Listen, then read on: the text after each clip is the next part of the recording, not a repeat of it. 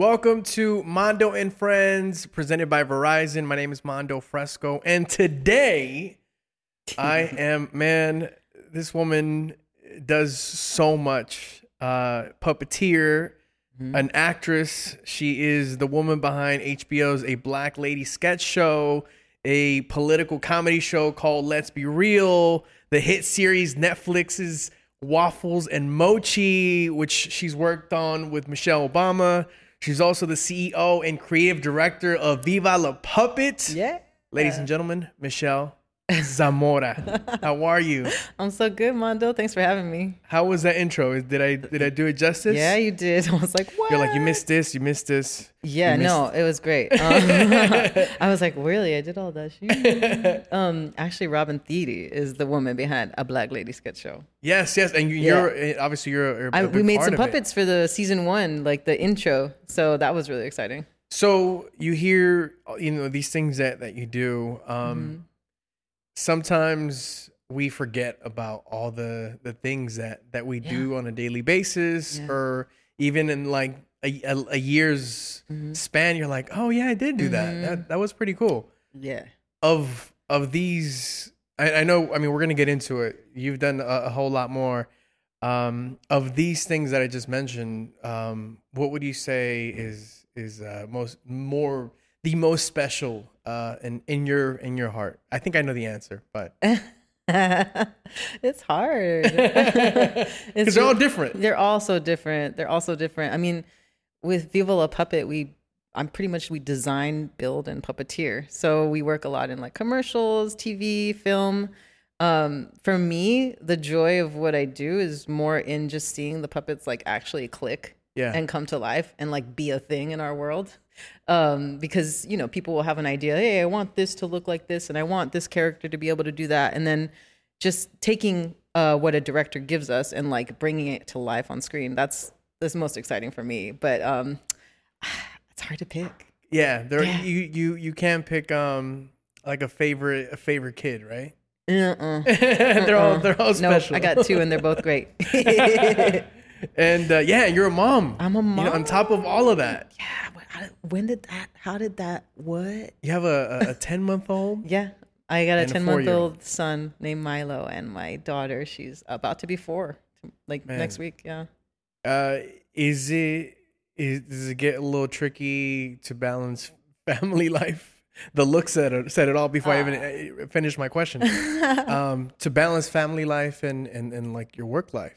Yeah, like coming here and having to, tell my daughter, hey, I'm going to go do this thing. I'll be right back. It's definitely a delicate balance of being able to be there for them when they need me. They need their mom, and be able to share in this journey, this puppet crazy adventure with them, and them being able to be in a space that there's just all these magical creatures around them and puppets, and it's just their world, And my son yesterday was just like, Papa, Papa. I'm like, oh my God. It's begun.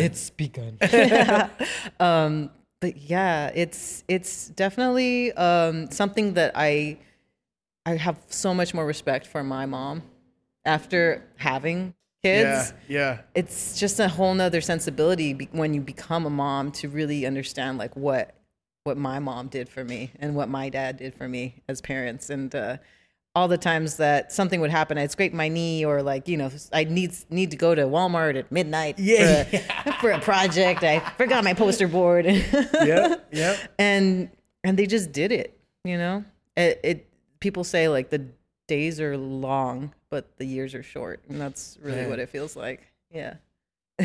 I can't even imagine how cool it is at your place having the puppets, and then having your kids look at the puppets, play with the puppets. Oh yeah, my daughter just picked one up yesterday.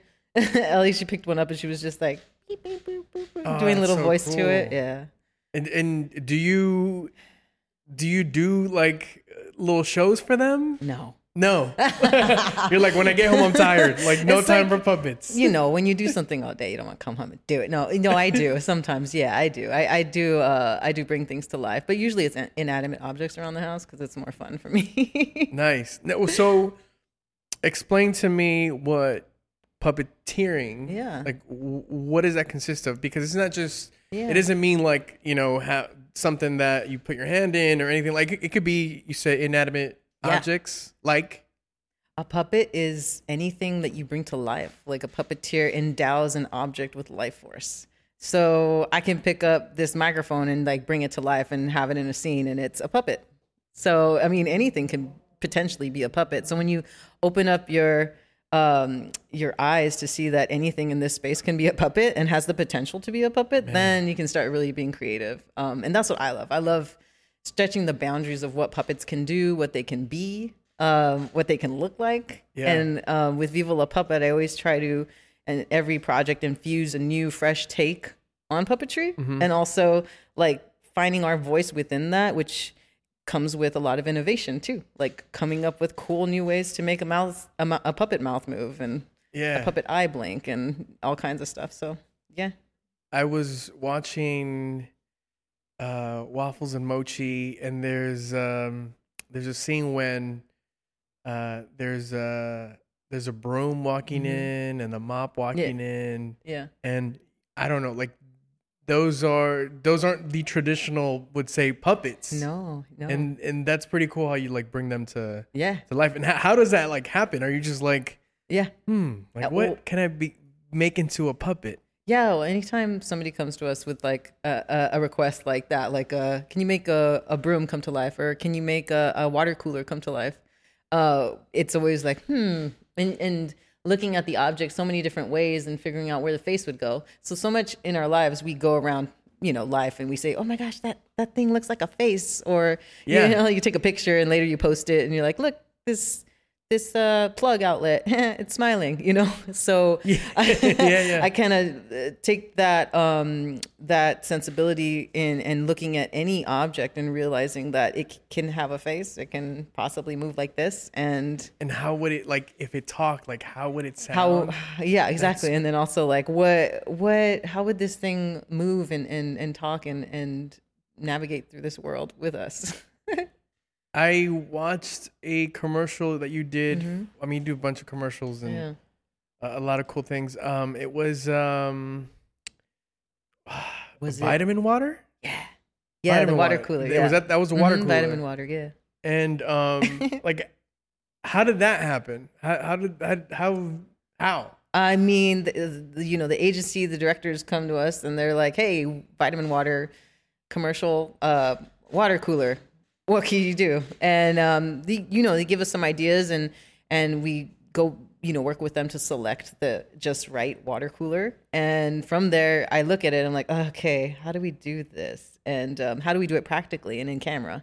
Because a lot of the times with puppets, that's the challenge. Is like, for me, I love being able to rig something, make something move, and do it in camera, so practically, as opposed to like, let's just put some markers and they'll do it in post. Yeah, because I just feel like puppets have that quality that is so real and tangible, and when they touch something, it moves in our world. And when you see puppets, that's what's so cool about them, because you think like, oh, I could totally walk down the street and see this thing, maybe one day.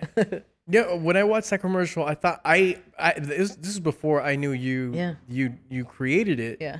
I thought that had to be, because I also look at things, and I'm looking at the television over here. I also look, and I'm also looking at the beautiful face of our director of photography with a mask on. Yeah. No, but like when I'm watching something on television, I also look at it with a different eye than like the average person. Mm-hmm. I'm like, okay, that's how they lit it. That's how they. They cut here, or they did this transition here, or I thought that was CGI when I first saw it, and then it's enhanced a little bit, but the mouth itself is in camera. So I'm behind a wall with my husband and partner in Viva La Puppet, which we'll probably talk about in a little bit. Yeah. So what's his name? Matias. Yeah, Matt. Yes. Michelle and Matt. So you and Matt are behind a wall? Yeah, so we're behind a wall, squished together, and I'm doing the mouth, and he's doing the little eyebrow roll that's happening. And also there's, I think it cries. So the spouts like cry. And so all this stuff is done practically. But he's doing the eyebrows at the same time I'm making the mouth move. And to get that look that they wanted for this kind of music video-esque feel, yeah, they sped it up like, I don't know, 4 or 5 times. It was ridiculously fast. Wow. And it was like... And literally I was puppeteering. And when they slowed it down, it was in sync. And I said, oh my gosh, did I just get a world record for like puppeteering the fastest puppet ever? Nobody recorded it, but I'm pretty sure. Wow. You're like a... You're like Twista the rapper, that's right. But in puppet. World's fastest puppeteer. Yeah, that's, you know what? I think that's super cool.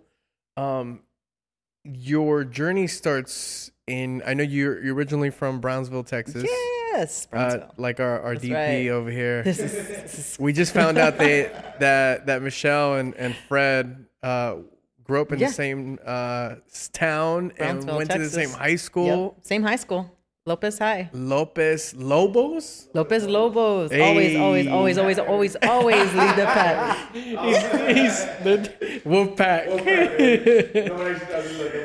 Yes. The double L. Yeah. Lopez Lobos. That's a trip. Such a trip. Small world. Small world. I went to the same college, Cal State LA. Cal State LA. What's happening? And we both have a Z for our last name.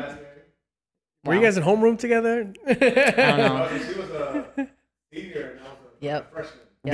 Got it. I was a senior. Got it. a few years apart. But you guys were in high school at the same time at some point. Yeah, we passed each other in the halls, and now we're back. Look at this. That's crazy. That's crazy. So you grew up in Brownsville, Texas. Yes. Then you later for college moved to Los Angeles. Mm-hmm. Puppeteering for you. I know initially you were into acting. Oh yeah. Yeah, oh so no. It went from acting to puppetry. Mm-hmm. When did the acting bug get you? It's really clear in my mind at that moment. So it was my first day of middle school, and my parents are both school teachers from Brownsville, Texas. My dad at the time I think was the vice principal of my middle school, and through his blinds you could see the cafeteria and the stage. And so I would have to wait after school for him to finish. And I'd just be sitting in his office. And then I'd look through the blinds and just be snooping and watching them practice the theater department and practice them. They were just practicing on the stage and they were acting. And I would just be there for hours, just watching. And then one day the teacher came to my dad and was like, does she want to come into the cafeteria? She can. And so I would just watch them practice after school every day. And then eventually I started going on stage and performing. And it was that moment of seeing something and being so drawn to it. And then taking the step to actually go a couple steps into the space where it's happening. Yeah. And then be on the stage and perform. I was super like introverted too. It's really like quiet at that time. You know, middle school's awkward. Of course. So in middle school and in high school, do you continue with acting, or is that when like puppetry kind of takes over? I did a lot in high school. Yeah. I played the French horn for 7 years. The French horn? Yeah. Is that the curly one? The curly one, yeah. You can blast all like Jurassic Park and Harry Potter and Star Trek. All the best soundtracks are French horn. French horn. And I was drum major. I acted and performed. I just did it too much. I over-prepared myself for college, that's what I say. A true creative. Yeah, I was just always like... I was always hustling, and I think I learned that from my mom, big time. Like my mom, she was a kindergarten school teacher her whole life, and every holiday she would go to the stage. Apparently, I'm drawn to like cafeterias and stages. That's not a bad place to be at the cafeteria. I would stay late, and we'd be the last ones to leave the school. Me and my mom would decorate the stages. And all she had was butcher paper from like the teacher's lounge, scissors and tape. And then the next morning the kids would come and the whole stage would just be like decked out, like production you know, design, and like it was all paper. She would create like these whole worlds on these stages. Wow. And I would stay with her till late at night to just get it done. And I think that's, I learned a lot about, you know, completing and finishing a project from her. Yeah. Mm-hmm. Being that both your parents mm-hmm. were in education, is that something that they wanted you to get into, or were they kind of, hey, whatever Michelle wants to do is cool? Yeah, they never put anything on us. You know, they're so special because I just have a sister. Me and my sister Amanda, she's older than me, and I'm the baby. And so we grew up just playing, constantly playing, always playing on our yard, always riding our bikes, always coming home and just playing with our dolls. And then one day, my dad got a VHS camcorder, and it changed our world. Wow. I immediately started directing her, telling her what to wear, how to put her makeup on, where to stand, what to do, what to say.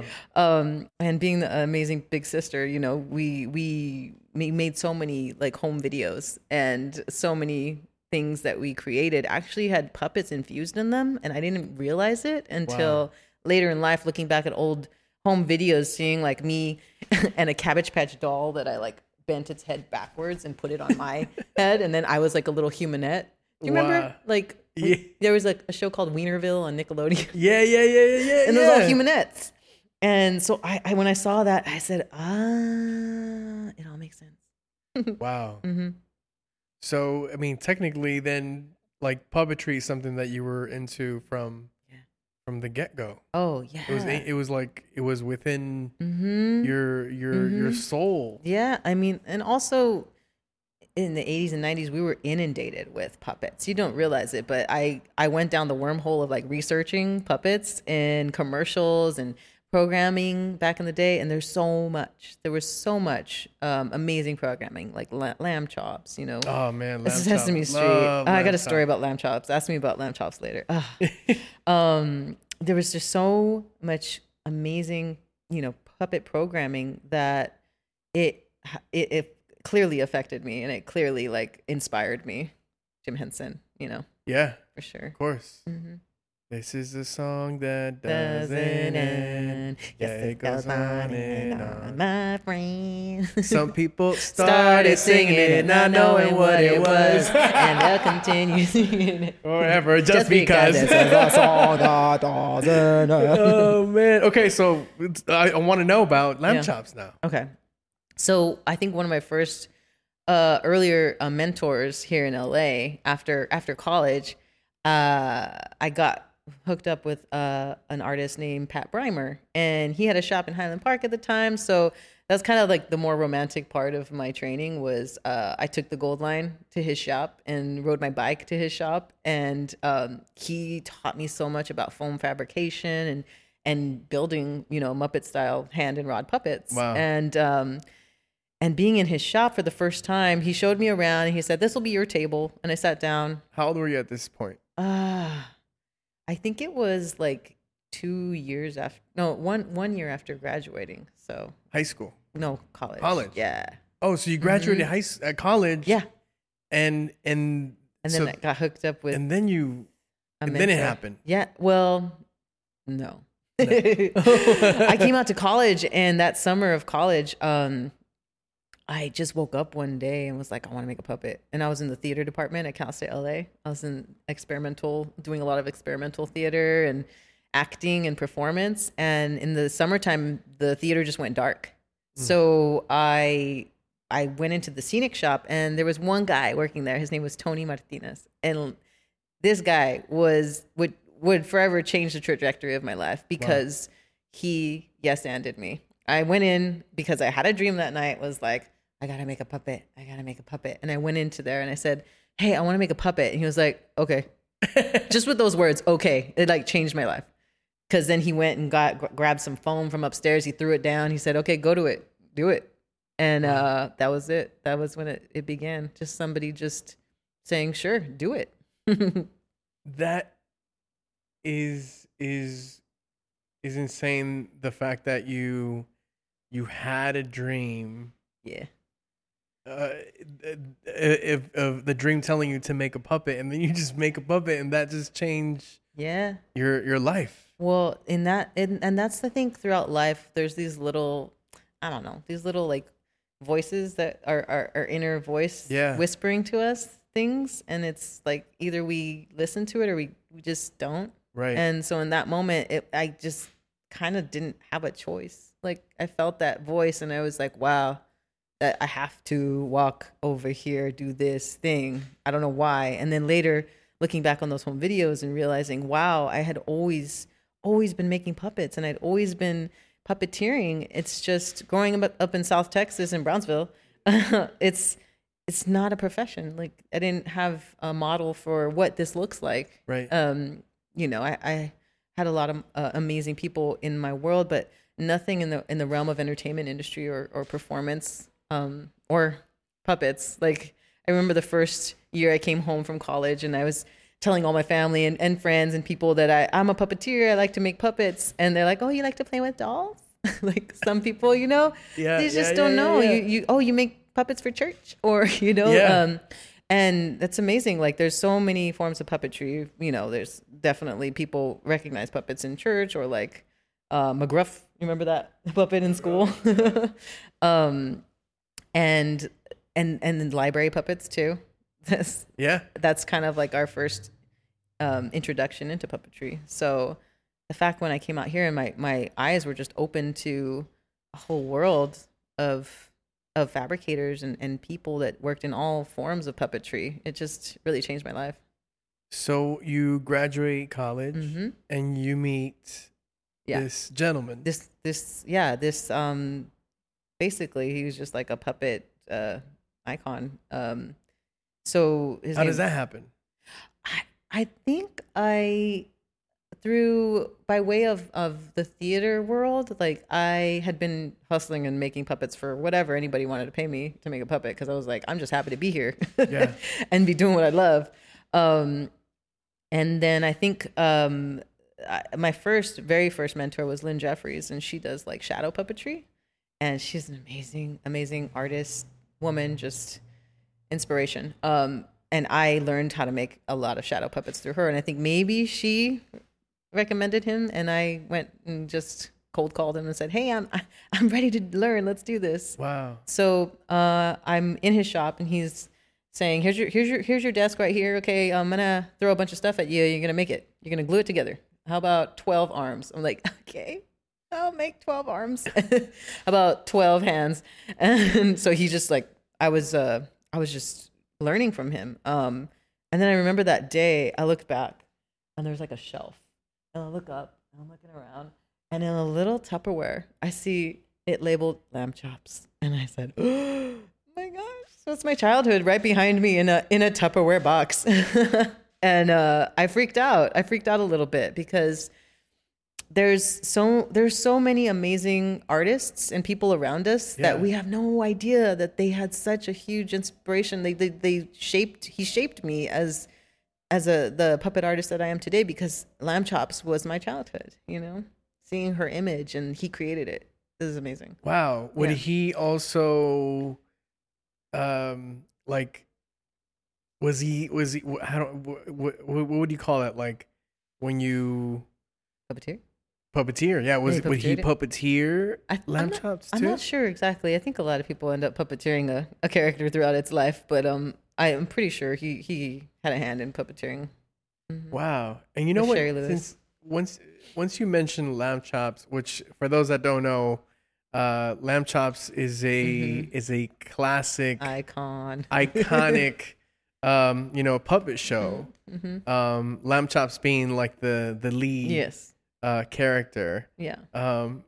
When you mentioned Lamb Chops, and now you know you working on this project with Michelle Obama, Waffles and Mochi. Waffles gives me that like type of energy.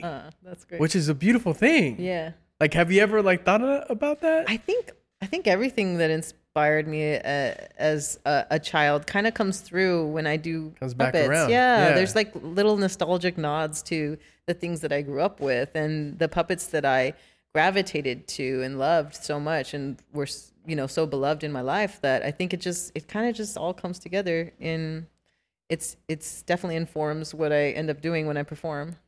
Yeah. Mm-hmm. So I know that you're a strong advocate of giving opportunities to Latinx and LGBTQ community in entertainment and in puppetry. Yes. Why would you say that's so important for you?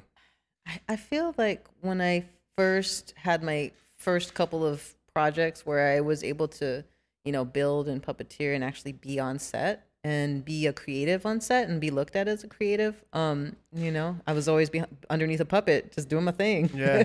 And not really looking at myself either, thinking that, oh, because of the way I look, like I can't do a thing. I'm just following that voice, you know. And what's interesting to me about that is the fact that you may be, you know, maybe the only Latina at times on these sets. And in puppetry, no one really knows what you look like.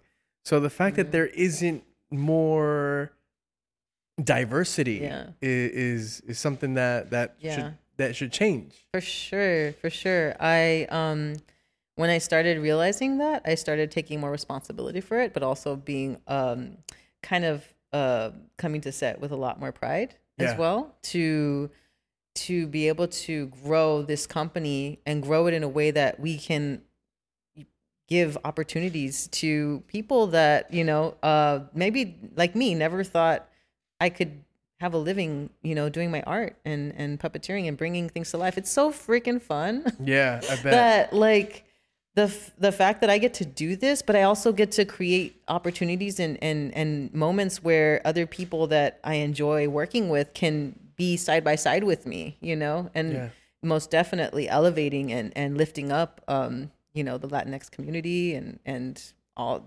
diverse women, especially. Like I love our team of women, fabricators and puppeteers. So great. So tell me about Viva La Puppet. Yeah. You first kicked off Viva La Puppet 7 years ago, you were telling me. Yeah, 7 years.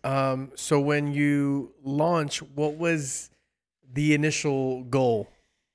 Yeah, you know, I've been doing the puppet hustle for 20 years out here. And when we decided, you know, let's go for it. That's the big like leap of faith that happens where, you know, I'm gonna quit my job and I'm going for this because it's kind of taking over. And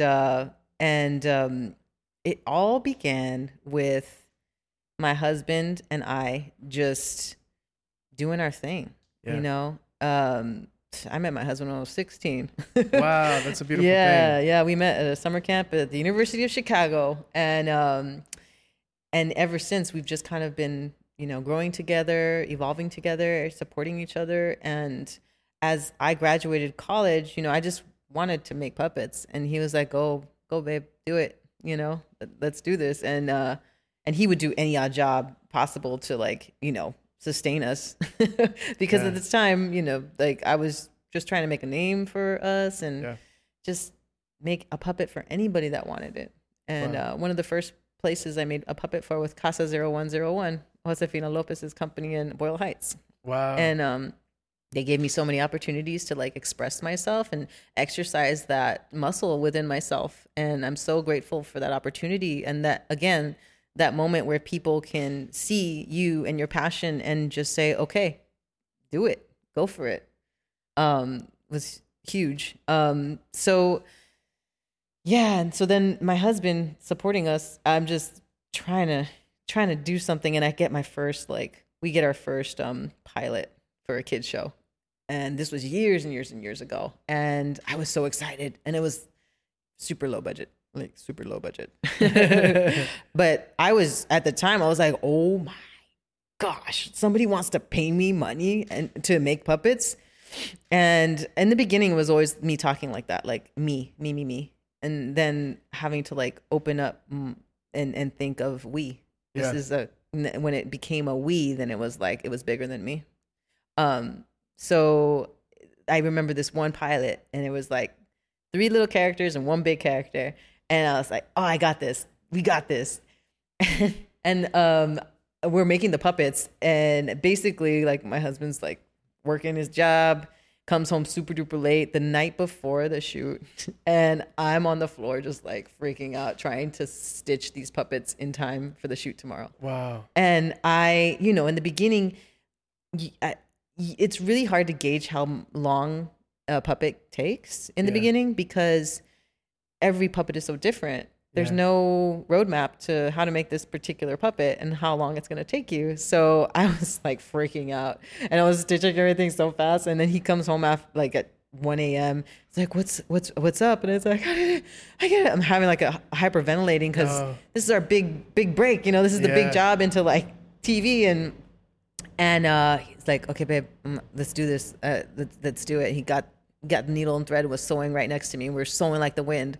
And ultimately, Viva La Puppet is a thing now because my husband like just picked up a needle and thread late at night after working a whole job and stayed up with me all night long to make this happen. And so we've grown together, and we've grown this company together. And he loves working with his hands his whole life. He's done so many jobs. He always said, I want to be my own business owner one day. Wow. That was his thing. I want to be my own business owner. And then I told him, well, you better be careful what you wish for, but you got to wish specific. Like you got to dream specific. So he never said he didn't want to be like a puppet business owner. Be specific, because one day you never know how it's going to come to you. But, you know, really the idea for us, you know, becoming an actual business and doing all the work that comes with doing that, you know, was a moment that we just took the plunge. We kind of had to as well, because we had an opportunity to work on a kids TV show and make a lot of puppets for that at the time, 7 years ago. And it was kind of like a natural progression. We've always grown organically, our company, and that was the moment to do it. And Viva La Puppet is actually a name that came from a friend of mine. So I was, you know, doing the whole theater scene in LA, doing a lot of plays at Casa 0101 and Center Theater Group. And my friend Javi Moreno, he was my friend at the time. And I was trying to think of like, MEZ Design. That's weird. I was thinking of names, and then he just doodled something, and he turned it around and showed it to me. And it was like Viva and then LA, you know, puppet. Super cool. And I said, that's it. I love it. That's it. So thank you, Javi. Yeah, no, that's such a cool name. Viva La Puppet. Viva La Puppet. What I love about your story is how there has been these moments where you, like, something tells you, something within you tells you, or you tell someone what you want to do, and they're like, yeah, sure, do it. Mm-hmm. And the fact that you do it, that initiative is so important, because sometimes people feel like they should do something, but instead of pushing through, there's doubt, there's like imposter syndrome, and there's a bunch of other things that comes through people's minds. Yeah.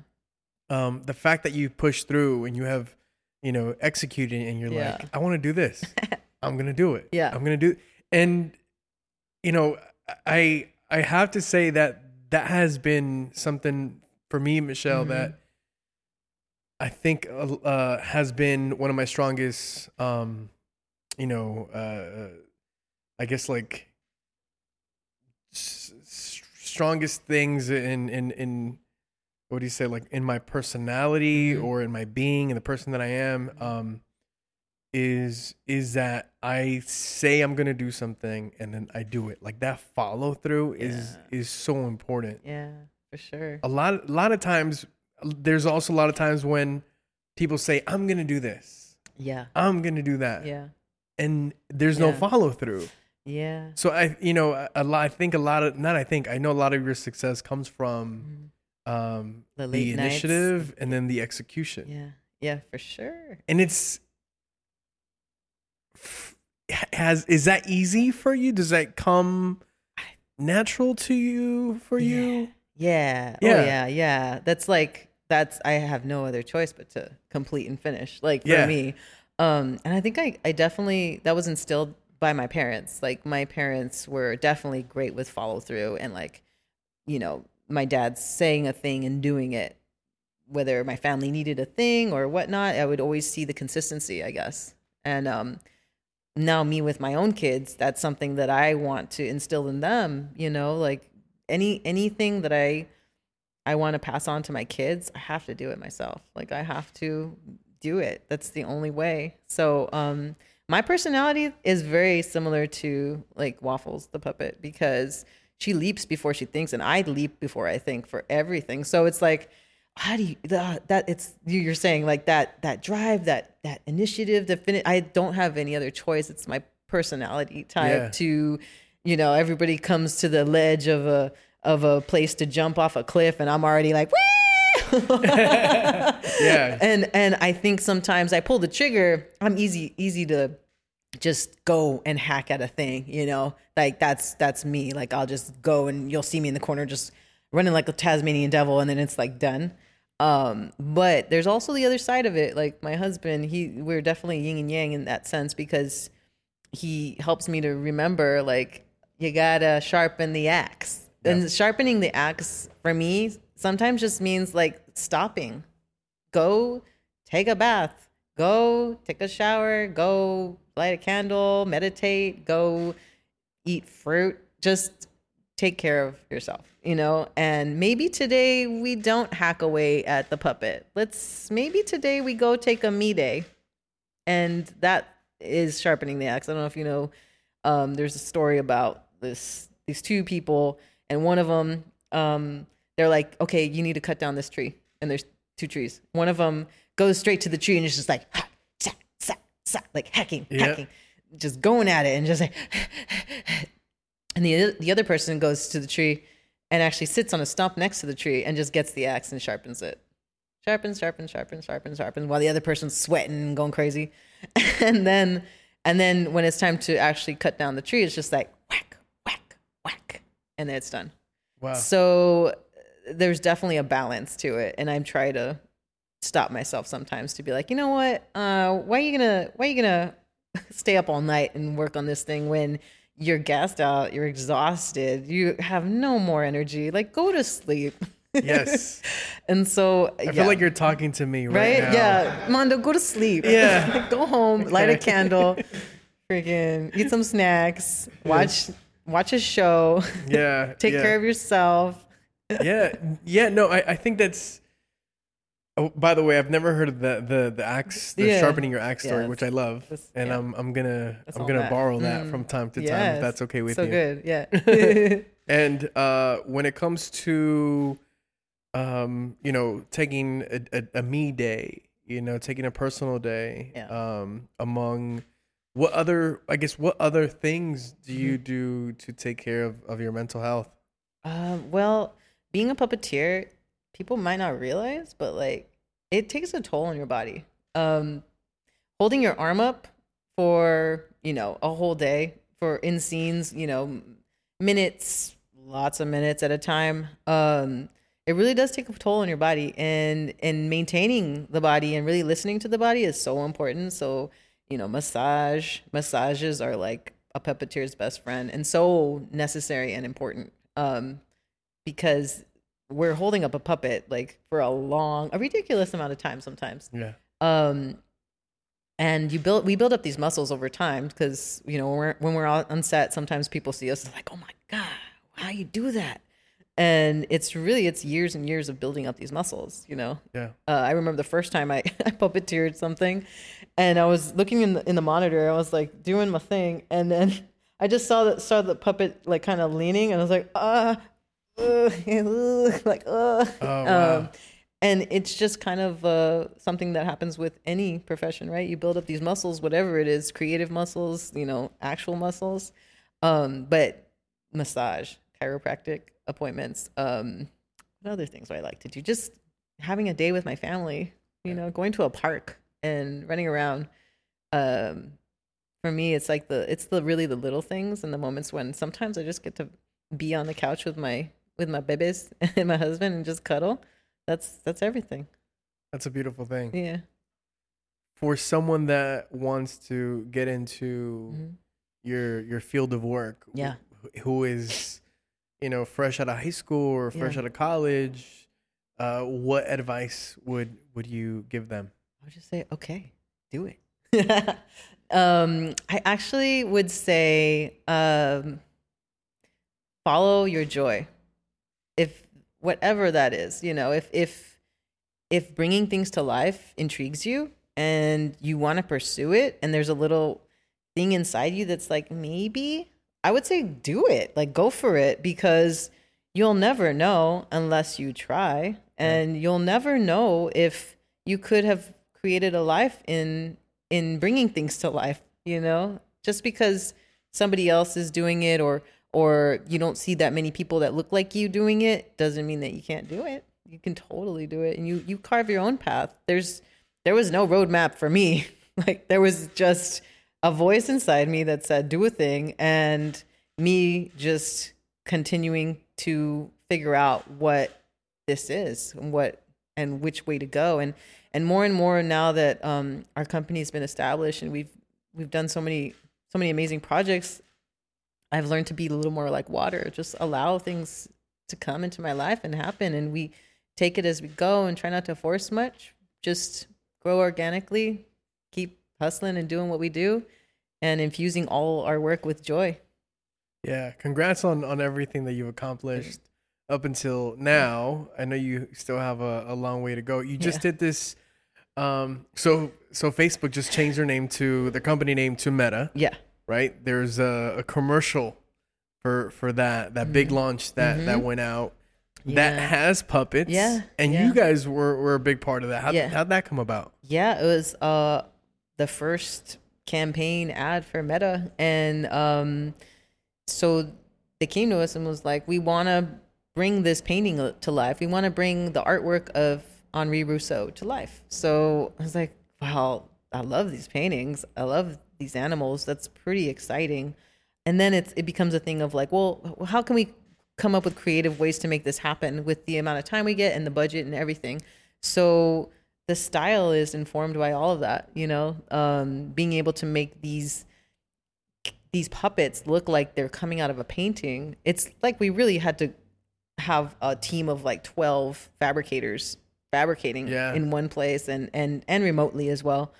Just sculpting and painting and doing all the joints. There's a lot of steps to making those puppets. And when they all came together and clicked, and then all the puppeteers were bringing them to life on set, it was super special and really a huge feat that we all accomplished. And I'm super proud of our team. You design the puppets as a creative director, right? Mm-hmm. Right. And, are you also puppeteering a lot of your projects? Oh, absolutely. Yes. Yeah. Most of the time I'll come on as the puppet captain or the puppet jefa. I like that. I just coined that now. Like, the puppet jefa. Puppet master, puppet captain, puppet jefa. Can you put that on call sheet, please? Yeah. Thanks. Yeah. But really, I'll come on and really as the puppet jefa.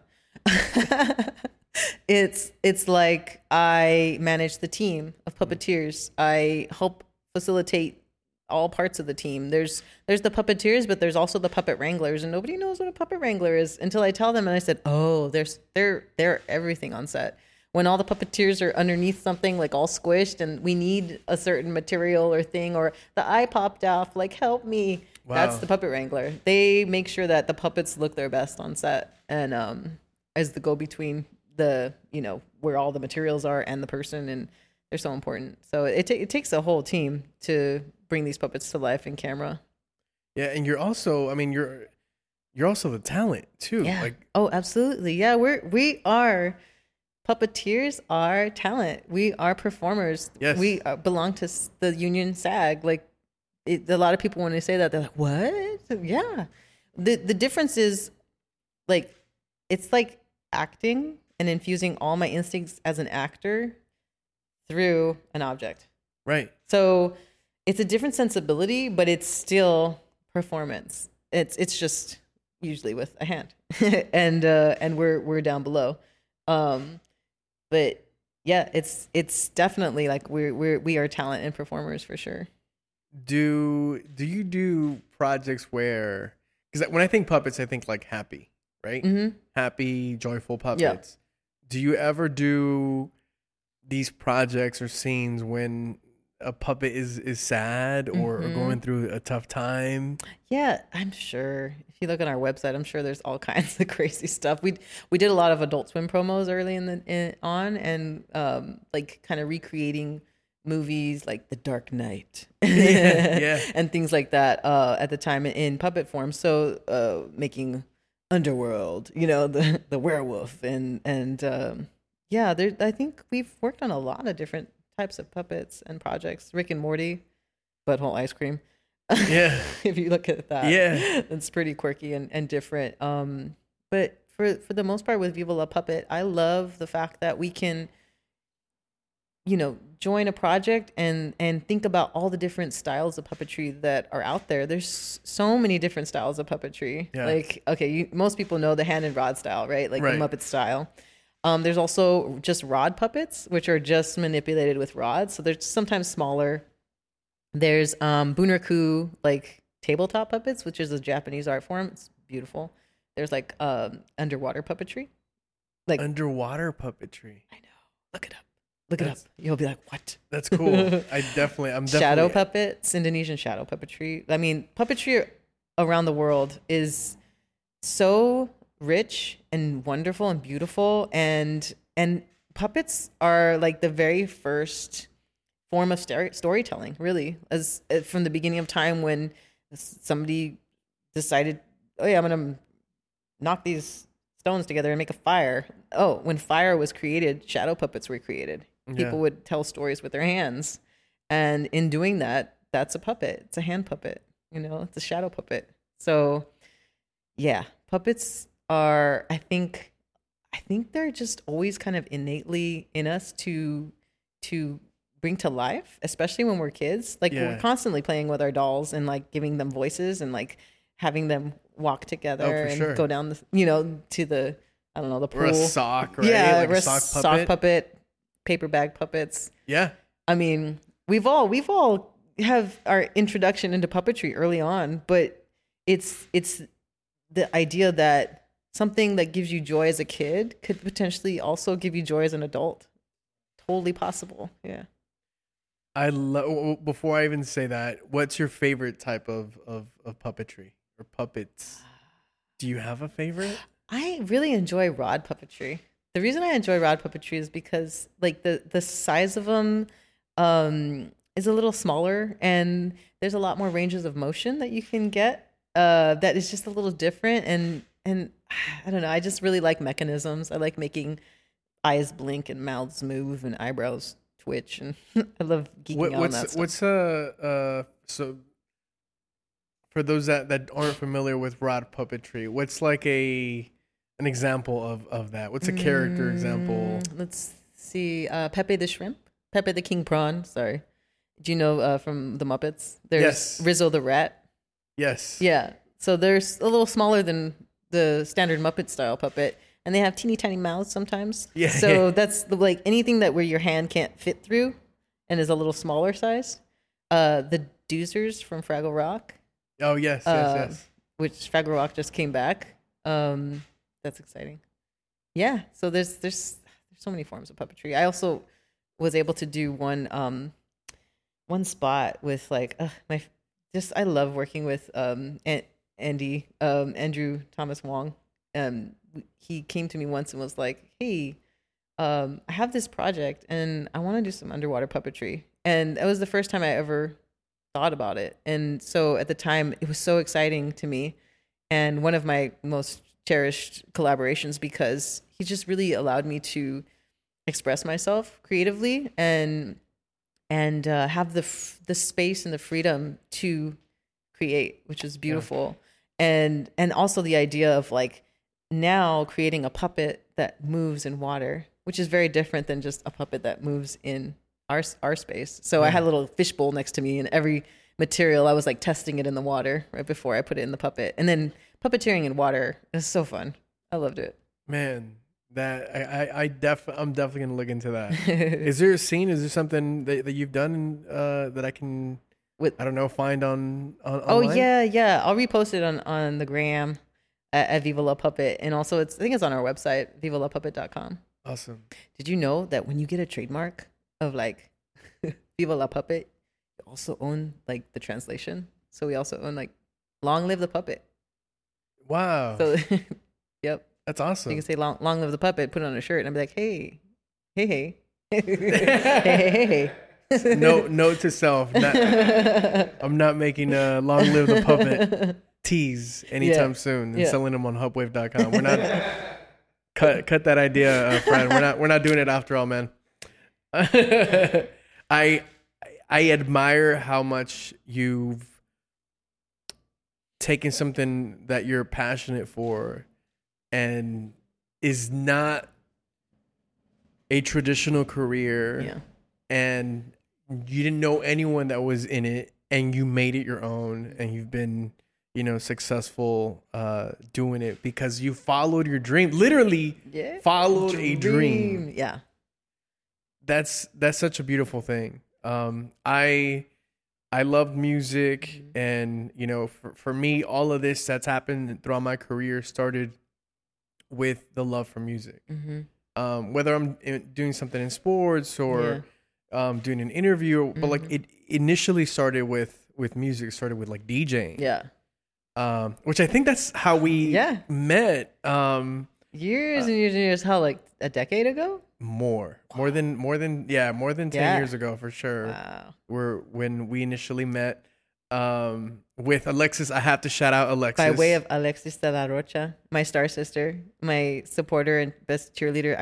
I'm her cheerleader in life. I love her so much. Yeah. Yeah. We have a mutual friend, Alexis, which we love. And so Alexis and I started working together. We were hosting. Yeah. That was like my first hosting gig. LATV. And I was doing my DJing thing on the side. Yep. And then that's where I met you. Mm-hmm. When they were performing with their band. Alexis had a band. Yes. Beatmo. Yes. And I remember I went to a show and then she's like, yeah, my friend Michelle, she's going to do a thing on the side with puppets. And I'm like, what? Like, how is that going to work? Like performance, and then there's a puppet off to the side, and it was the coolest thing. Yeah. What do you remember of those moments? I mean, talk about moments? A friend that like supports you no matter what. Just like finding a way to like infuse my way into her CD release party. And be like, hey, I want to do a live puppet music video when you play this one song, Orale. And like, you remember that? Yep. And man, the house was packed. And I just like created this like one take idea of making them in like cutouts. So I photographed all of them in a bunch of different ways, and we made these little like puppets. And it was like 3 tiers of a stage. And I just remember going from one place to the next and the next and the next, and everything had a thing that I was making move. And I think it's still on YouTube. I gotta find that. Oh, I gotta find that too. But yeah, that was super special, and just again, just having people around my life that also just got it and weren't like, what's that mean? What is that? That's weird. No, I would never really. I guess I just didn't keep people in my life that would give me that, reaction.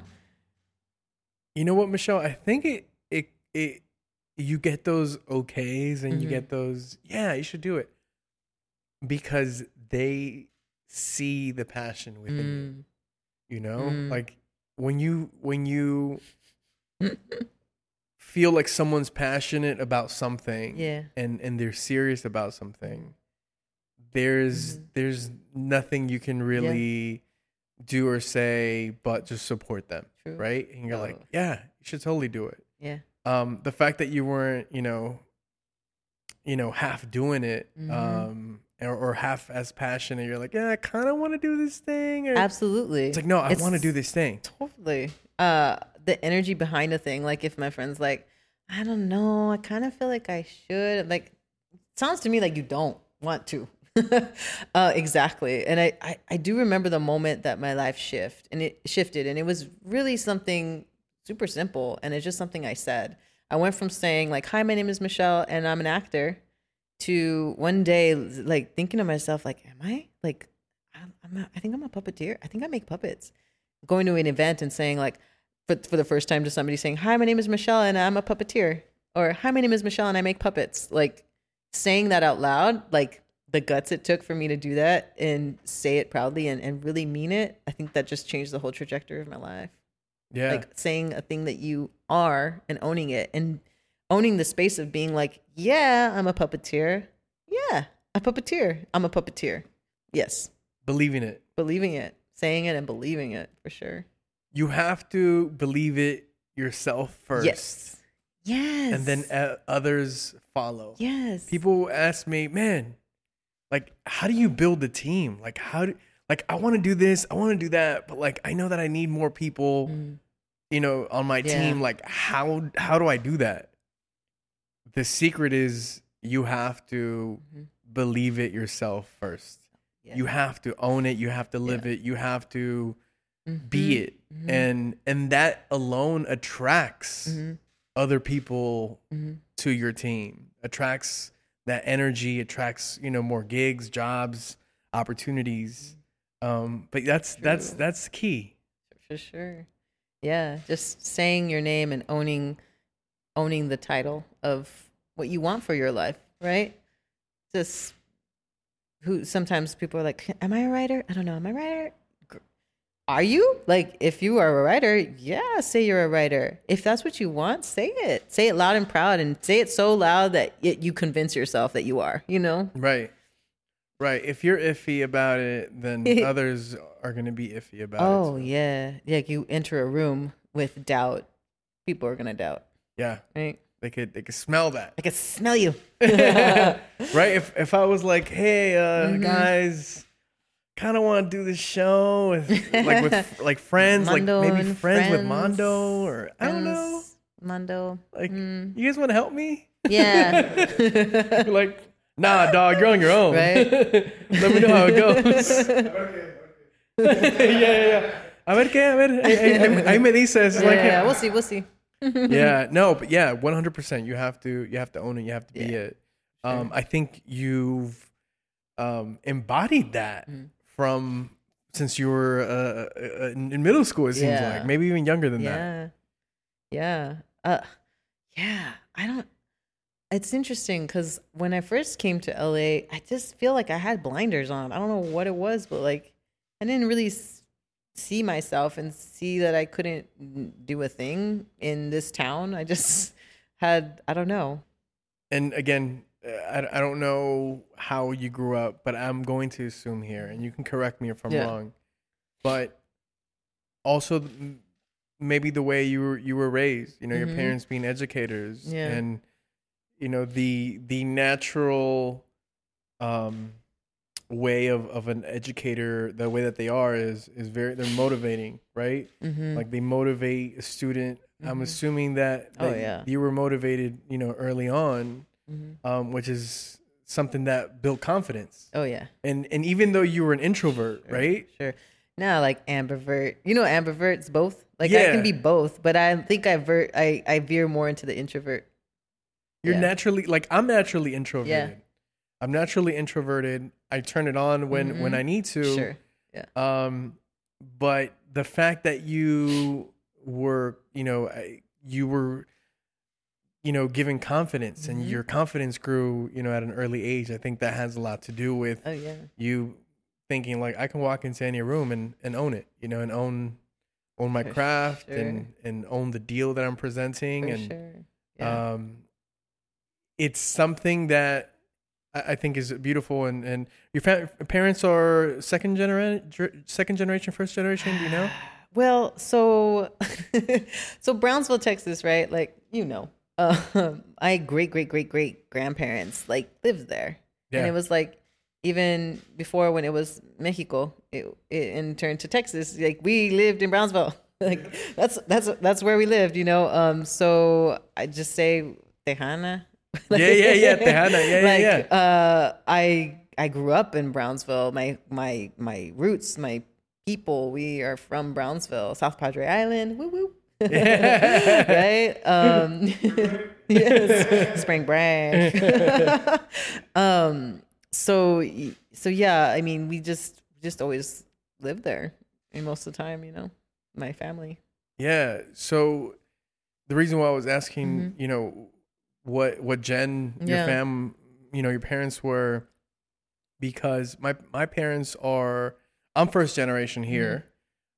In the States. My family's from mm-hmm. Colima, Mexico, mm-hmm. and the way that they were raised, it wasn't, you know, a way of feeding confidence really, or you yeah. know, what's the word, you know, positive reinforcements, mm-hmm. like none of that. It mm-hmm. was yeah. whatever you need to do to survive. Yeah, for sure. And, you know, like being creative or, you know, an artist or anything like that was, whoa, that's yeah. beyond foreign. Yeah. So the fact that you know, were molded and mm-hmm. given this, you know, this mm-hmm. confidence and from your parents, and then yeah. being educators, I think that had probably mm-hmm. had a lot to do with yeah. it too. Yeah, and also my mom like was an artist. Like in growing up, she just loved art and was going to school for art, but became an educator. You know, and she taught art for a little bit, I think. But having that passion for art, and then seeing us and my inclination for that, and just really, you know, supporting that and being like, yes, mija, do it. Yeah. For sure. I think definitely a lot of who I am is because of my parents and all the things they instilled in me and my sister. Yeah, and that's mm-hmm. a beautiful thing. I'm sure you're doing that, and you're going to do that with your kids. Yeah. Oh yeah. Oh yeah. I'm not pushing any puppets on them. I'm just sitting back and like observing, and I'm just seeing, even like at an early age, what little things that they gravitate to, and trying to cultivate that, you know, not trying to force anything with anything that I see. I'm just trying to like be observant, because I think babies and kids, they tell us early on, like what they're naturally gravitated towards. And, it's kind of, I feel like it's my job to like be observant and see that and listen to that and remember that. Yeah. As they get older, to remind them like, hey, like if this was my parents, like, hey, remember that video you did? And you were like a humanette with your sister? Maybe you should be a puppeteer. Yeah. Was that like, that ever happened? Yeah, with the videos that I did with my sister, right? Like my parents, if for me, like if I saw my daughter later in life being like, I don't know what I want to do, I'd be like, well, when you were a baby and a kid, like you really gravitated to this. Wow. Maybe there's something there. Maybe there's a reason why you really loved that. Mm-hmm. Yeah. You know, the first time I remember DJing, mm-hmm. I was 6 years old. Yeah. I had a cousin that was a DJ, my cousin Fabian. Mm-hmm. He had this whole DJ setup. And I always think back in that moment of if there's a 6-year-old now, mm-hmm. right?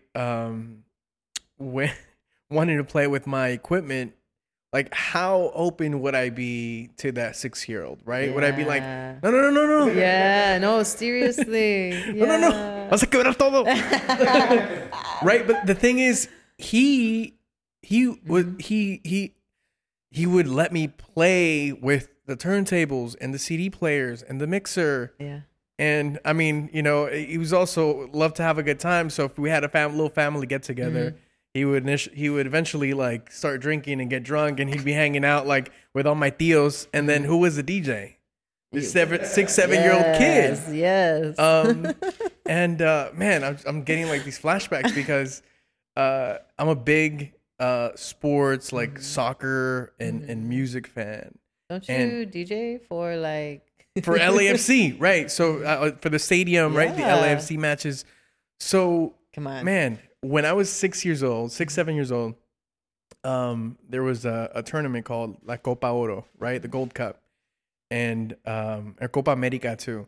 And my parents, my family were big soccer fans. Mm-hmm. and they would watch these matches and then and party, right, and listen to music. So I would watch soccer and play with music, and that's what I'm doing now.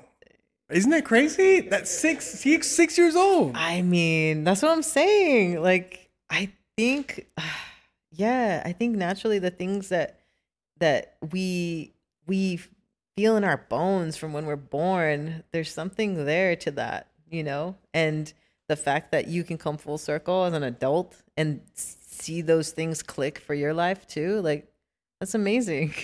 I mean, I hope you realize, like, where you are and what you've accomplished, and the fact that you're probably absolutely making your younger self super proud. Yeah, I think about, if you were to tell me back then is of my life today, yes, you're like, are you kidding me? Yes, yes. It's such an amazing, beautiful thing. But I'll say it again, you know, for everyone listening and watching, you know, because I'm so inspired by your story.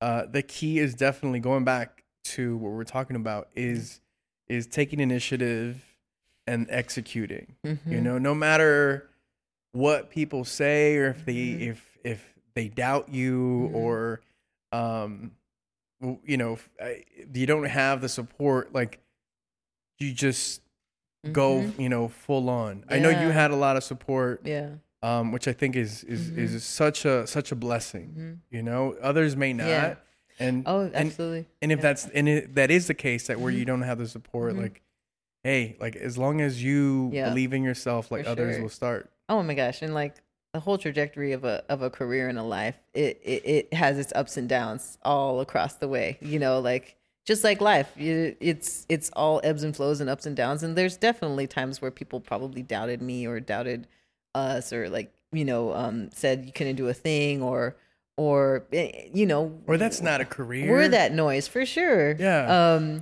But I just feel like if I ever heard that, it became fuel for the fire, and it just made me want to push even harder and, like, really just do what I love and do it proudly. And like I say, sometimes now I take so much pride in being a Latina puppeteer that I can be all over the world. I can be puppeteering anywhere, and I have my arm up proudly.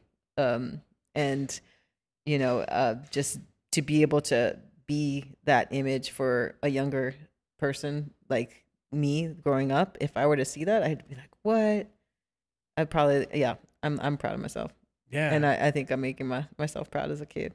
Yeah, no, that's beautiful. You should be very proud of yourself. And it's interesting because growing up, it's like, I would never say that.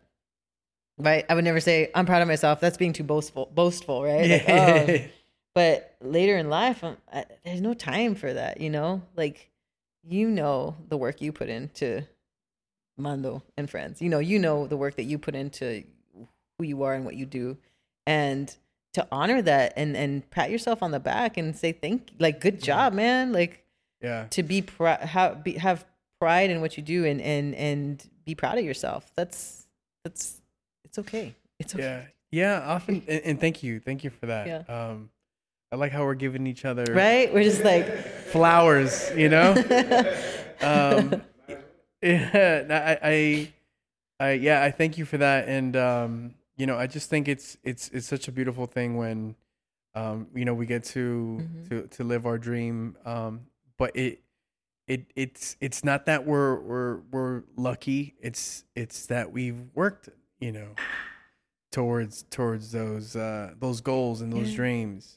Yeah, it's not a glamorous life sometimes. Like hustle, it's like sometimes there's just like fur and feathers everywhere. I'm like bags under my eyes, wearing like whatever shop attire, you know, not fashionable at all. You know, like I did my makeup for you, Mondo. Oh yeah, I appreciate that. I appreciate that. I went from like puppet shop shit, like just schlub to, you know, glam for you. But yeah, it's I mean, the actual life of of doing what we do or doing what I do, especially because there's so many materials and things everywhere. And it's just like, sometimes it's a mess, but it's a beautiful mess. It's staying up sometimes as long as it takes to get it done.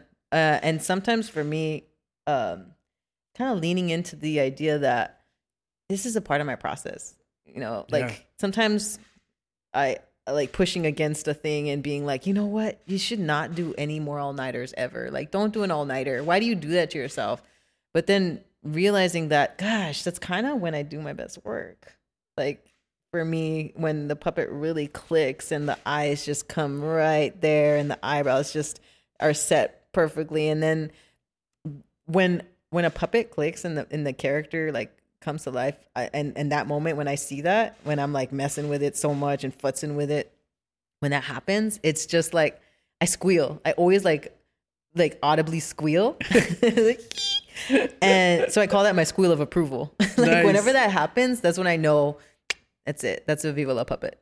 I love it. Yeah. I love it. Yeah, it must be a crazy process, very time consuming, I'm sure. Yeah. Yes. Puppets are handmade. So every part of what you see, somebody has had a hand in cutting it, patterning it, stitching it together, altering it, dyeing it, dyeing the fleece, hand dyeing the fleece, you know, painting the eyeballs, like every single element of our puppets are handmade. So tattoos, right? yeah, puppet tattoos. Yeah, Alexis was telling me that she's done some puppet tattoos. Oh with you. I just throw her some arms and she makes some tattoos on them. Tats it up with a Sharpie. Does she do real tattoos too, Alexis? No, just puppet tattoos. Because Fred, I think, wants to do the other leg. I mean, she could probably get down with a Sharpie. It won't last long, though. Fred has Texas on his right leg, calf. Yes. Yeah. Oh, so she doesn't. All right. Well, we'll find somebody for the other leg, Fred. Yeah. I got you, man. No. Brownsville on the other leg. On the left. Texas. Yeah. Yes. Yeah. And Texas on the right. Yes.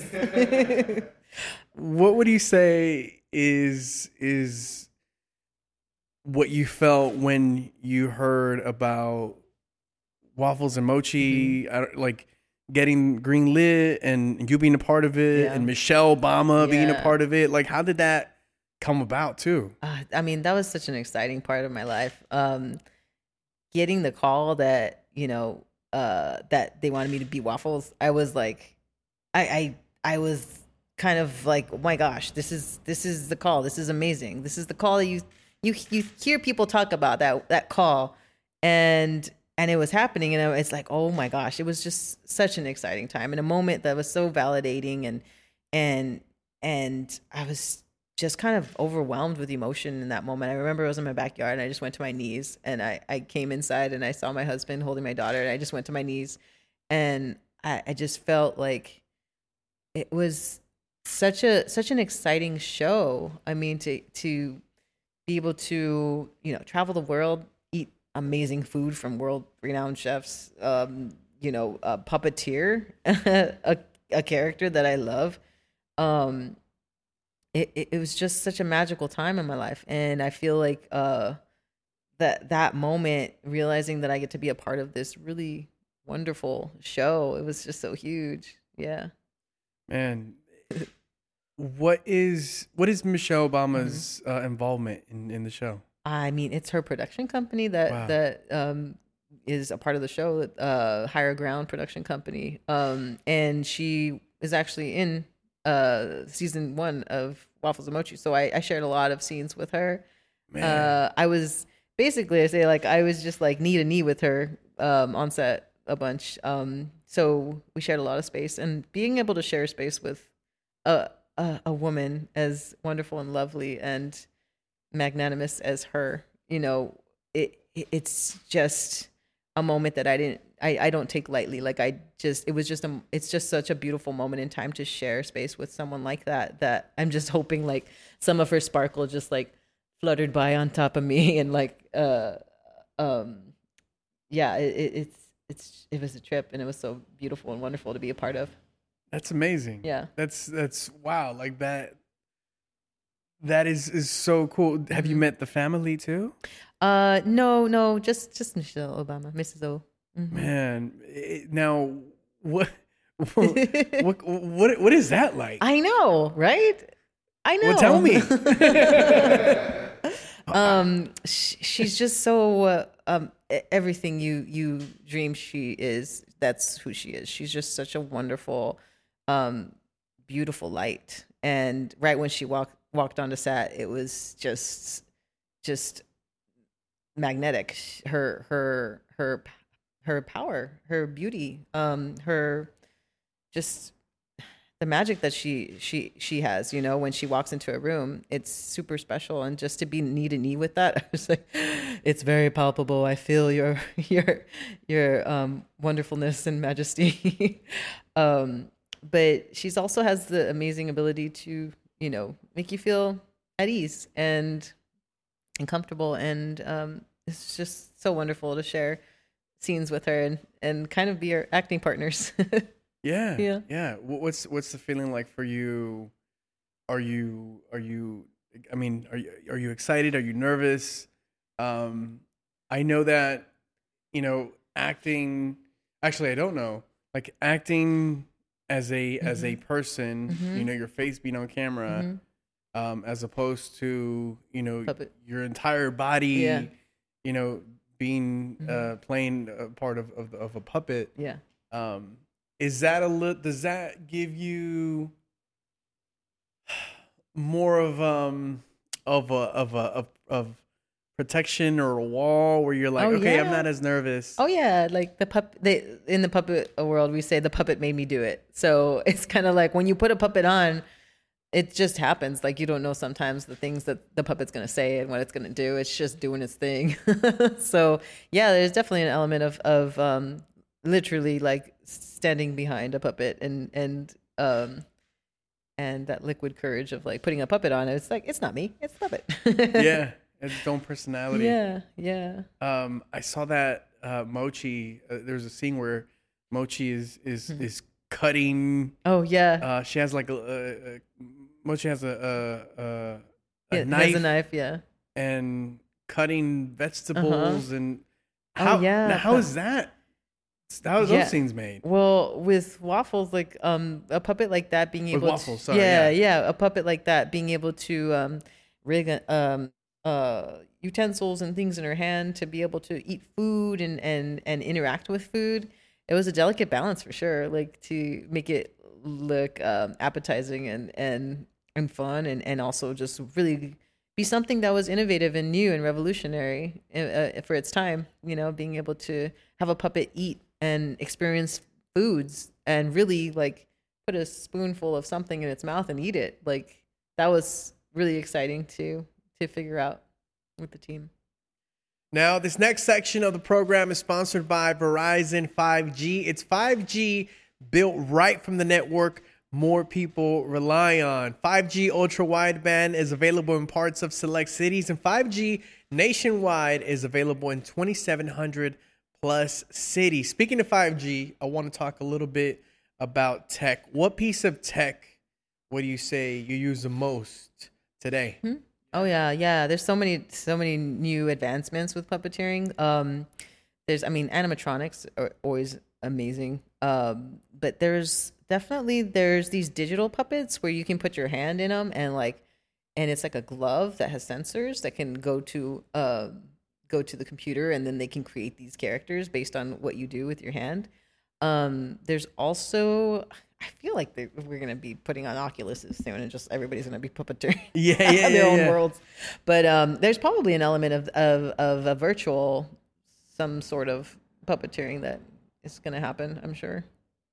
What piece of tech would you say that you use the most today? Tech? Oh, my iPad. Yeah? I design on my iPad. I use my iPad sometimes as a monitor. So puppeteers need monitors.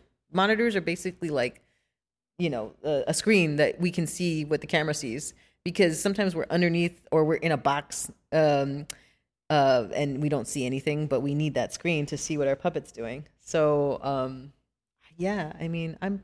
pretty lo-fi in terms of like the stuff that I do, but I love simple mechanisms and creating a puppet very simply to do a thing. Usually my mechanisms are just like elastic and string. So I'm pretty simplistic in certain ways. So the iPad, how do you use it? Do you connect it via like Wi-Fi to a camera or something? Yeah, sometimes I do that. But I mean, hardwired monitors are always the best, right? Yeah. But yeah, I design everything on my iPad. I just love like sketching it and all the puppets. And I love okay, so character designing is so fun. And especially with now over the years, I've created like the sensibilities of designing a puppet. And there's always like, I always say there's always a scale of like creepy and charming. And like that scale, you're always riding the line of like, it's going to be too creepy. That puppet looks like Uncanny Valley. It's so repulsing. It looks like me. To super duper charming. And like there's something to paring down a design so simply that even just like little beady eyes can really be so magical and wonderful. Wow. So I love designing puppets. Do you look at people's faces like a different way? Like a puppet? Yeah, all y'all are like puppets in here to me. No, I'm just kidding. Are you like, he has an angry puppet face? No, like I see you and I'm just like, oh, well, your puppet clearly just has like all the curly hair on top. Yeah. But a nice puppet. Yeah. Like if you make likeness puppets that look like a person, it's interesting because the way you see yourself, like if you're my client and you're coming to me like, hey, I want a puppet of myself, I'd be like, okay, but what do you really want it to look like? Because the way we see ourselves, you know, like it's seeing yourself in a puppet version. It's like seeing an amplified caricature of yourself, and being able to be respectful of you as a friend and be like, you know what? Yeah. I know, like, this is what you think you look like, but I'm gonna honor that. You know what I'm saying? Like where you go to Disneyland and they do the caricatures and like, my jaw's not that big. Like, yeah. So there's a sensibility to being able to see a person and be like, oh, but how do they see themselves and how do they want themselves to come through in a puppet? Mm-hmm. Yeah, I realized I was a chubby little kid. Yay, ditto. When I went to Knott's Berry Farm and a guy sketched me. And F you, dude. F you. And I don't know why. I don't know if he asked me. I don't know why he drew me as a hockey player. Okay. What? And then he drew. It's also the same moment that I realized I had a big nose. From my face back then. Thanks. I grew into it kind of. But he drew this big nose, and then he drew a sign that said like the goal this way, and then it said a hamburger that way. And tell me why my caricature was going to the hamburger. You made me snort. And I was like, wait. And, you know, I was like 8 years old. Oh, and I'm like, what are you trying to say here? That's when I realized. Dude, that's super. I need to cut down on the rude. Hamburger. No. That's messed up. He was just having a bad day that just completely, it completely like informed how you felt about yourself moving through life. Yeah. So I hope you're not doing that with puppets. No way, dude. No way. Oh, man. That's brutal. Isn't it? Man, that's cold-blooded for it. Oh. Like, yeah. And then I paid for it. That is the rub. And I paid for it. Hilarious. That's so good. I think I have it somewhere. That's so good. Yeah, you got to post that. I have it somewhere. I have paid for it. I kept it. What would you say is that next thing for you? Wow. Good question. The next thing for me, I feel like I've always said this, but like just the natural progression of what we're doing, but like elevated and bigger budgets, bigger teams, bigger projects. Yeah. You know, it's always a thing that we go back and forth with is growing, but not growing too fast or too, you know, just honoring the process of growth and not trying to speed it along. allowing it to happen. And so I feel like the projects, it's just a natural progression. Like our projects have become more and more major and like bigger budgets, more team members, just larger scale quantities. Like it's just all naturally progressing and happening. So ultimately, yeah, I'd love to like just have the Willy Wonka factory. Because I mean, when you hear puppet shop, you think, one day I'm going to be able to get that golden ticket to go into the Viva La Puppet shop. And yeah. And that's the dream, is to be able to say, Mondo, come over. And then you walk inside and it's like, the music starts from Willy Wonka. And it, you know, fulfills all your puppet fantasies. Yeah. I'm excited for that moment. Right? Yeah. Like I'm excited for you. This space, like, for you, this is that, man. This is so cool. Thank you. Yeah. Yeah. It's a one-stop shop for, for everything that we do. And it's you know, I do with the love and the hard work of my team and you know, I'm nothing without these guys and they know that. At least I hope so. Right, guys? Is he just having a confessional right here? This is the first time you're hearing this? Yeah. They're like, I've never heard this before. They're tearing up, just one tear. Yeah, I know. They're hiding under their mask right now. It's a team. It's a team effort, and I'm sure you know that. Yeah, it takes a team, and I'm so grateful and thankful and impressed every day with my team.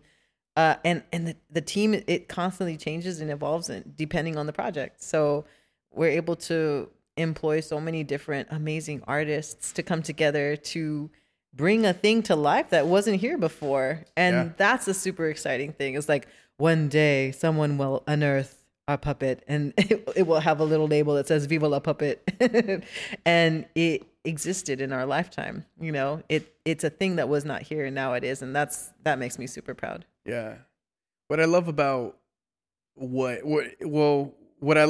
you're here today is that, you know, yes, you deserve your flowers, and, you know, as a Latina in entertainment, in a very, you know, challenging, competitive field and that is entertainment, and then puppetry on top of that. Yeah. You know, you're shining and you're doing such a great job. And, you know, a lot of times people may not see your face. They see the faces of your puppets. They just see this. And sometimes they'll see my bun and I'm like, oh, no. God, what do I do? But I wanted people to see your face and your lovely face. Thanks. and get to know you, because I know you're kicking butt and you're just getting started. Yeah. You know, for those that...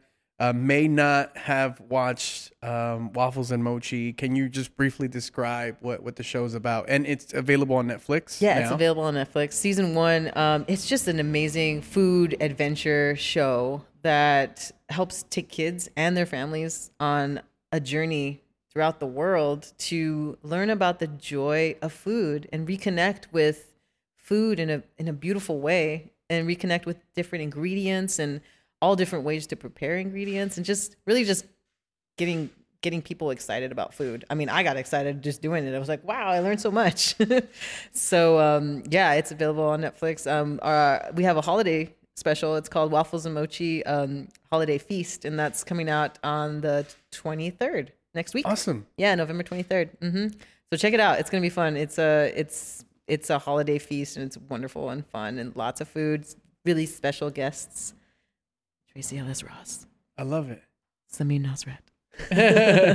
Amazing people, are in it. So please watch. It's so much fun, and I had so much fun doing it. And every now and then, if you see my bun, which you won't, then just think of me down below, just like trying not to have a neck. And it's you. It's like also you voicing it. Voicing and puppeteering and being in super uncomfortable places. But that's the job of a puppeteer, you know? You put your body second sometimes to like the puppet and what it needs to do. And then you cry later. No, I'm just kidding.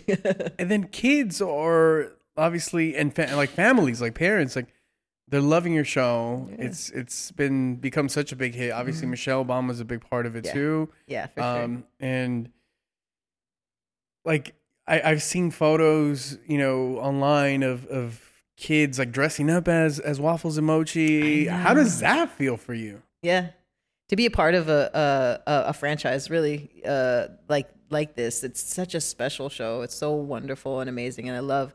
My daughter loves watching it. My son loves watching it too, and probably because they can hear my voice a little bit. Yeah, in the character. Yeah. But yeah, it's just the time of my life. So wonderful. Have you been asked to call someone or record your voice as as Waffles? As Waffles? Oh, I'm sure. Yeah. Can I? No. Yeah. Can you do a quick? Voicemail recording so people call me. Yeah, totally. Yeah. Hey, this is Waffles. You reach Mondo's cell phone. Yeah. So that's awesome. I'm sure you like kids love that. So yeah, it's so cool. I think I just came back from visiting home in Brownsville, and a friend of mine, her kids came over, and they were like just looking at me like this, like, and I said hi. And I was talking, and then my friend, she said she does waffles. That's her. And they're like, "How do you do the voice?" Yeah. Do the voice. And I was like, ah. Oh. So I just did the 3-2 yum blast off, and they were like, oh. And they didn't really respond. And I said, "Does it sound like her?" And they're like, yeah. Kind of. I mean, sounds like you.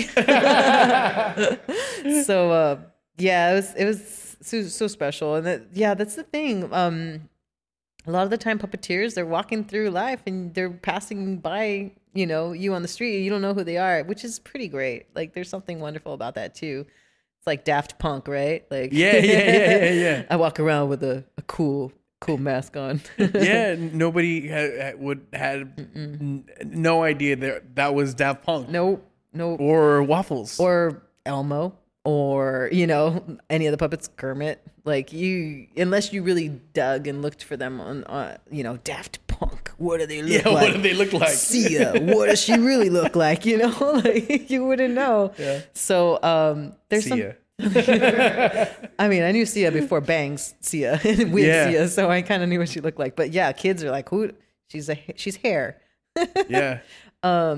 Yeah, marshmallow too, right? Yeah, exactly. There's something really, really cool about, you know, being a part of something that's so huge, but also having the privacy and walking around. Yeah, it's like nobody knows who I am. This is great.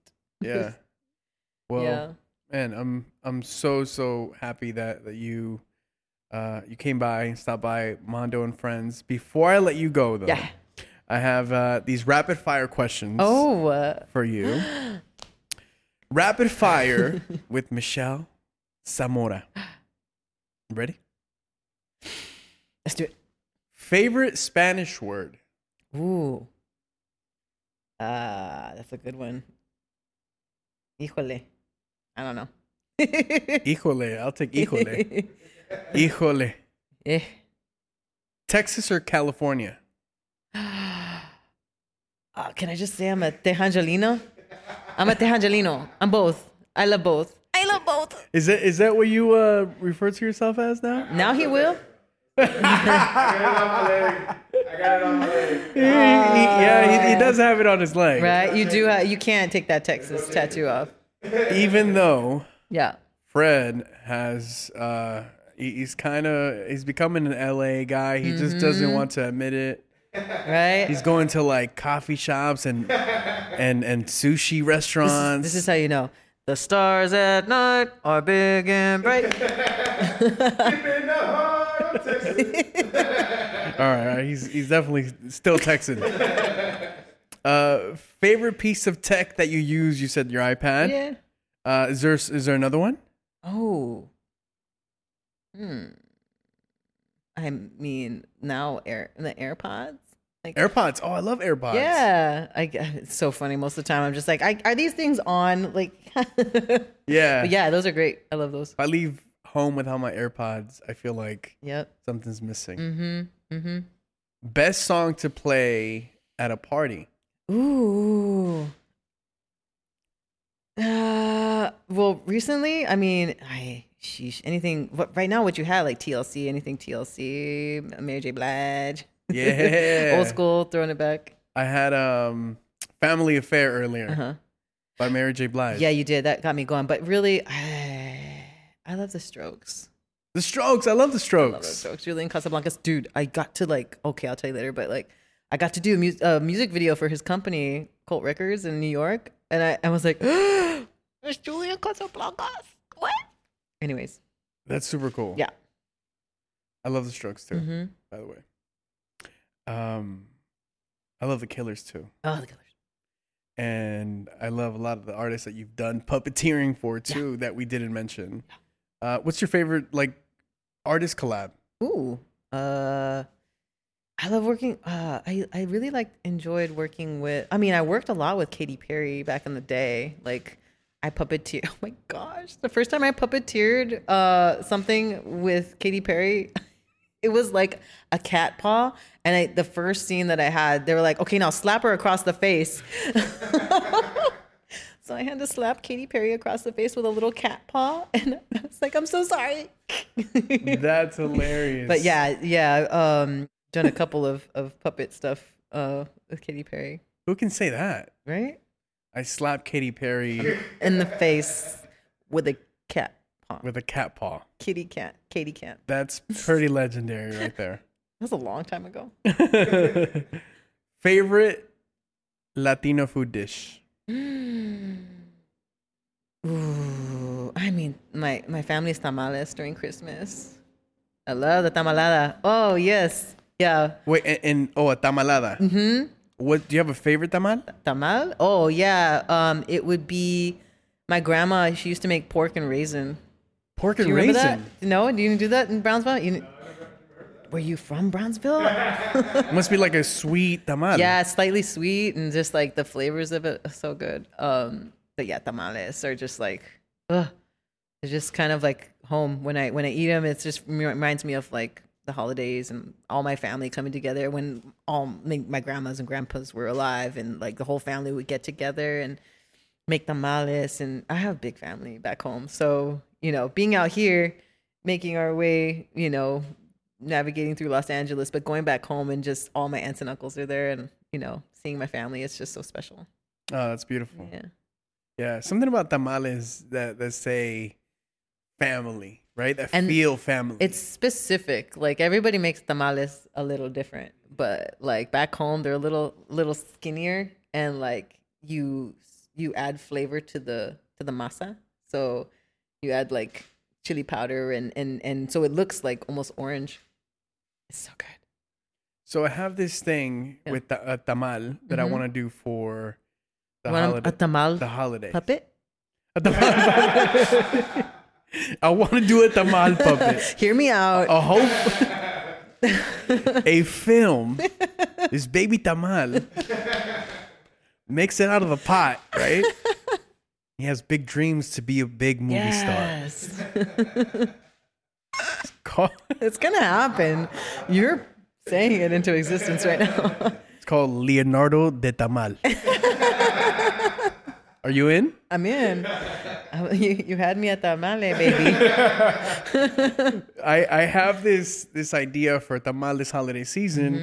Mm-hmm. To do a pizza tamal. So, yes. So, I've never seen it anywhere. Yes. I want to make, I want to do a tamal. Yeah. It's kind of like a Hot Pocket, but instead of the bread, it's going to be a tamal, like a masa, right? But the inside is going to be marinara, pepperoni, and cheese.